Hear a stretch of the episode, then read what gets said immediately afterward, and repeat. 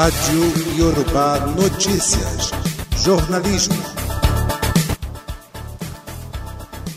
Bem-vindo ao podcast da Rádio Yorubá Notícias, Cultura e Religião.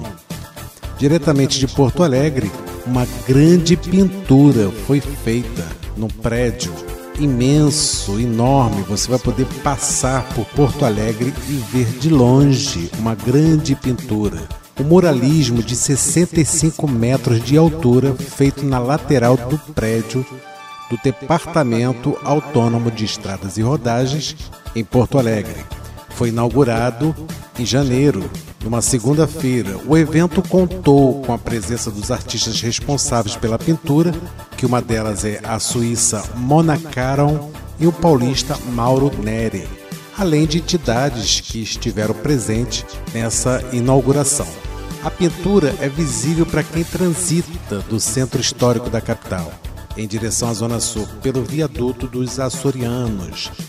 Retrata a planta nativa Justiça Gendarosa, também conhecida como quebra-demanda, quebra-tudo ou vence-tudo, que cresce entre os braços de uma mulher negra. É uma planta enorme e a planta cresce em volta dos braços dela. É uma pintura linda. Vocês que estão ouvindo o nosso podcast podem acessar nosso site que vocês vão ver essa pintura.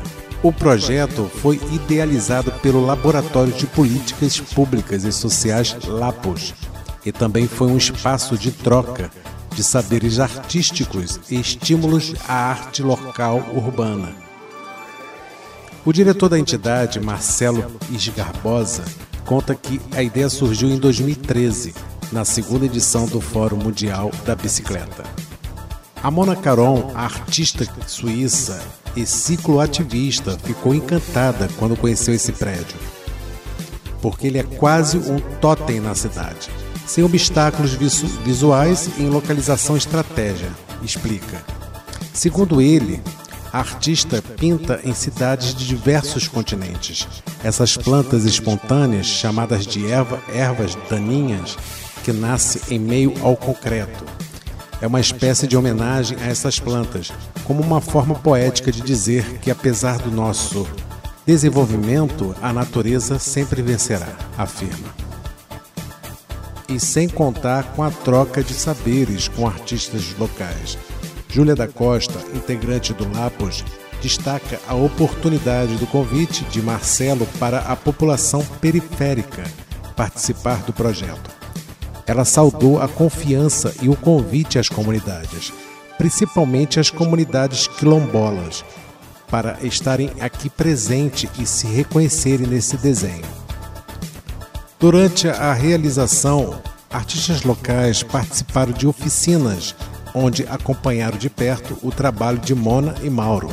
Um deles, Luiz Flávio Trampo, disse que a troca de experiências foi um intercâmbio fundamental que qualifica ainda mais o movimento que existe na cidade há um bom tempo. No mesmo sentido, Fábio Eros destaca a importância para a cena local em receber os artistas de renome. Mostra que a gente faz parte do circuito, tem arte. Você poderá ler essa matéria completa na nossa rádio ou através do nosso site, no nosso app. É só acessar radioiorubá.com.br Seja bem-vindo, muito obrigado pela sua audiência.